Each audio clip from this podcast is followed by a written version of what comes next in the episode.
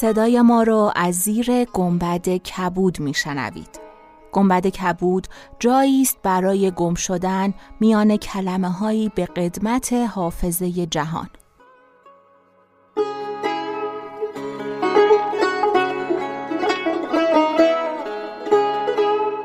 سلام من شقایق جهرومی و دوستانم شما را به زیافت نور و کلمه دعوت می‌کنیم. شما به قسمت هفدهم گنبد کبود گوش می‌کنید.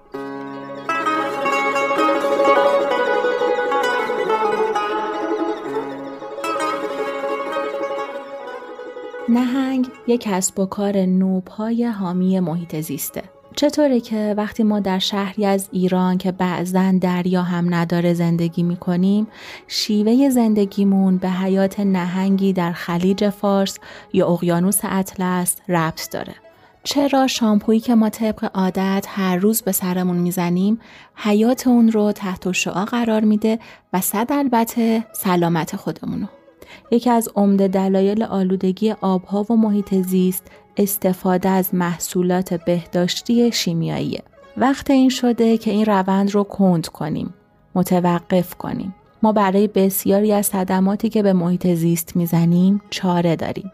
مسیری که نهنگ پیش گرفته تنها محدود به تولید ها و های بدون مواد شیمیایی یا کم کردن مصرف پلاستیک نیست بلکه تلاش داره در طول مسیرش با آموزش سبک زندگی بدون پسماند رو گسترش بده. برای این کار نیاز به حمایت داره.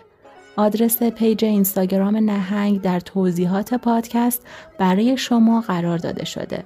به پیجشون سر بزنید و باب آشنایی رو با نهنگ باز کنید. همراه گنبد کبود حامی و سفیر نهنگ باشید.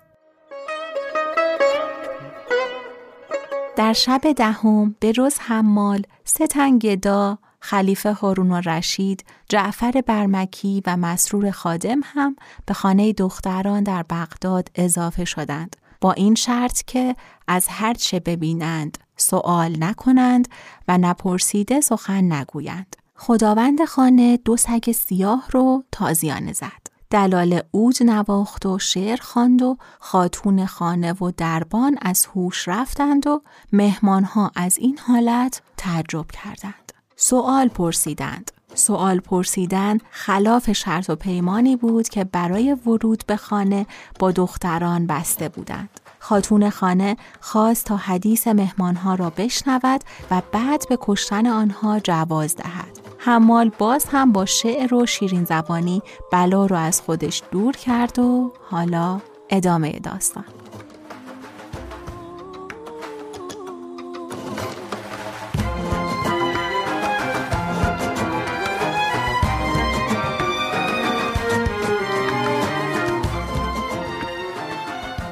چون شب یازدهم برآمد شهرزاد گفت ای ملک جوانبخت دختر با آن همه خشم از گفته حمال بخندید و با آن جماعت گفت از زندگی شما ساعتی بیش نمانده. هر کدام حکایت خود بازگویید.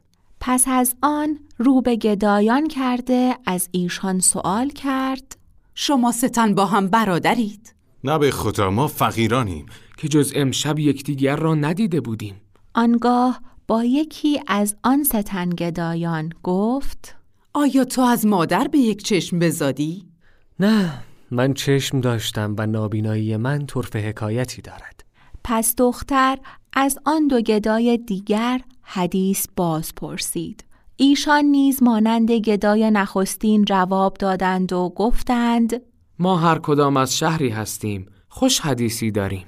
ای جماعت یک یک حکایت بازگویید و سبب آمدن بدین مقام بیان سازید.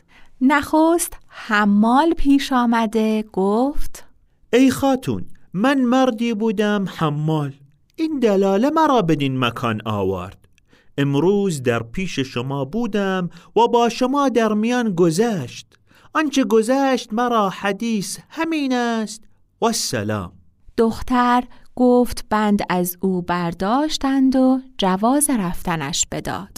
حمال گفت تا حدیث یاران نشنوام نخواهم رفت. پس از آن گدای نخستین پیش آمده گفت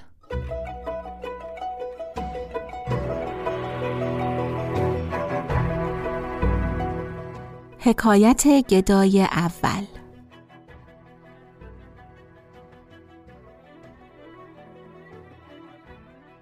ای خاتون بدان که سبب تراشیده شدن زنخ و نابینایی چشم من این است که پدرم پادشاه شهری و امم پادشاه شهری دیگر بود. روزی که مادر مرا بزاد زن امم نیز پسری بزاد. سالها بر این بگذشت و هر دو بزرگ شدیم. من به زیارت ام رفتم. پسر امم همه روز میزبانی کردی و گونه گونه مهربانی به جای آوردی. روزی با هم نشسته باده خوردیم و مست گشتیم. پسر امم گفت حاجتی به تو دارم. باید مخالفت نکنی. من سوگندها یاد کردم که مخالفت نکنم. در حال برخاست و زمانی از من پنهان شد.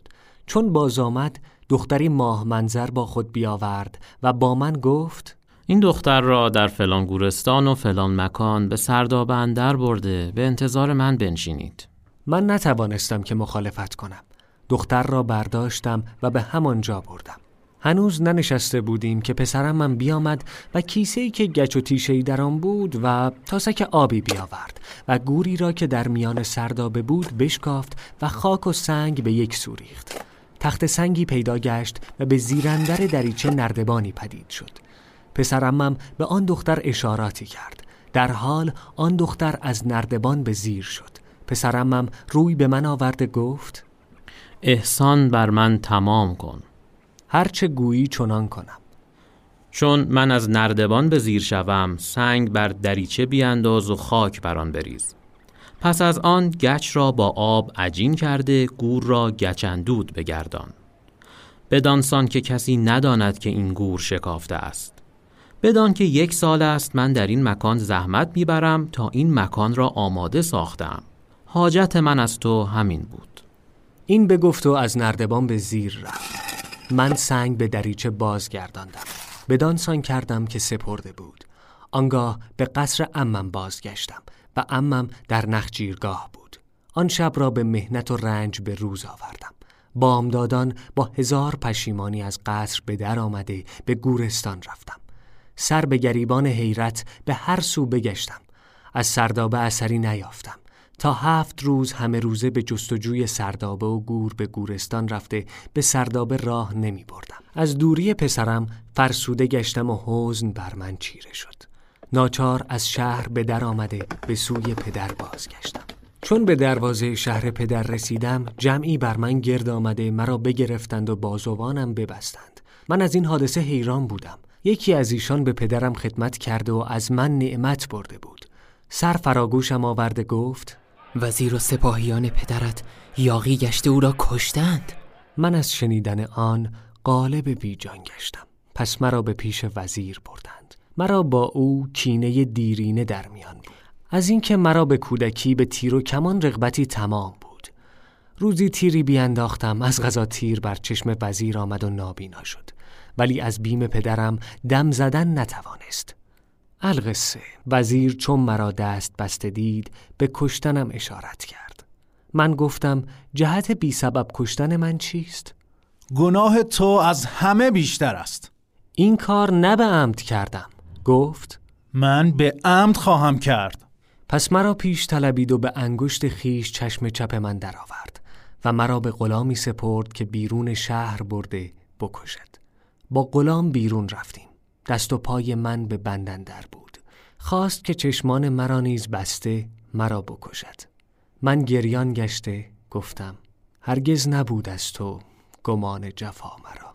دیگر به کس نماند امید وفا مرا. چون غلامین بیت بشنید پاس احسان دیرین من بداشت و دست و پای مرا گشود و گفت از این سرزمین برو. مرا و خود را به هلاکت مینداز که شاعر گفته به هر دیار که در چشم خلق خار شدی سبک سفر کن از آنجا برو به جای دگر. درخت اگر متحرک شدی ز جای به جای نه جور اره کشیدی و نی جفای تبر.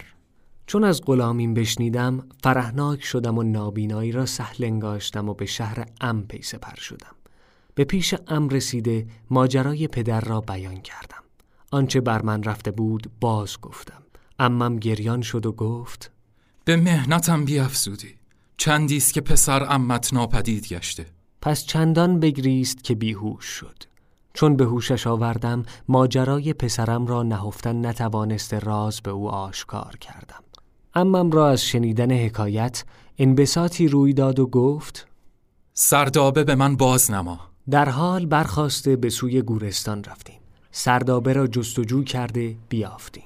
آنگاه قبری را که به سردابه اندر بود شکافته خاک به یک سو می کردم تا اینکه سنگ پدید شد. سنگ از دریچه برداشته از نردبان پنجاه پله به زیر رفتیم. به فراخنایی برسیدیم که در آنجا خانه چند بنا کرده و به هر خانه یک گونه خوردنی گرد آورده بودند. در آن مکان تختی دیدیم که پرده بر آن تخت فرو آویخته بودند. به کنار تخت برفتیم. امم پرده برداشته پسر را با همان دختر به فراز تخت دیدیم که در آغوش هم خسبیده و چنان سوخته بودند که گویا به چاهندر آتش زدند. پس امم خیو بر پسر بینداخت و لگت بر او بزد و گفت ای ناپاک مستوجب این و بیش از اینی. این مکافات دنیاست والعذاب الاخره اشد و ابقا. عذاب آخرت شدیدتر و ماندگارتر است. چون قصه به دینجا رسید بامداد شد و شهرزاد لب از داستان فرو بست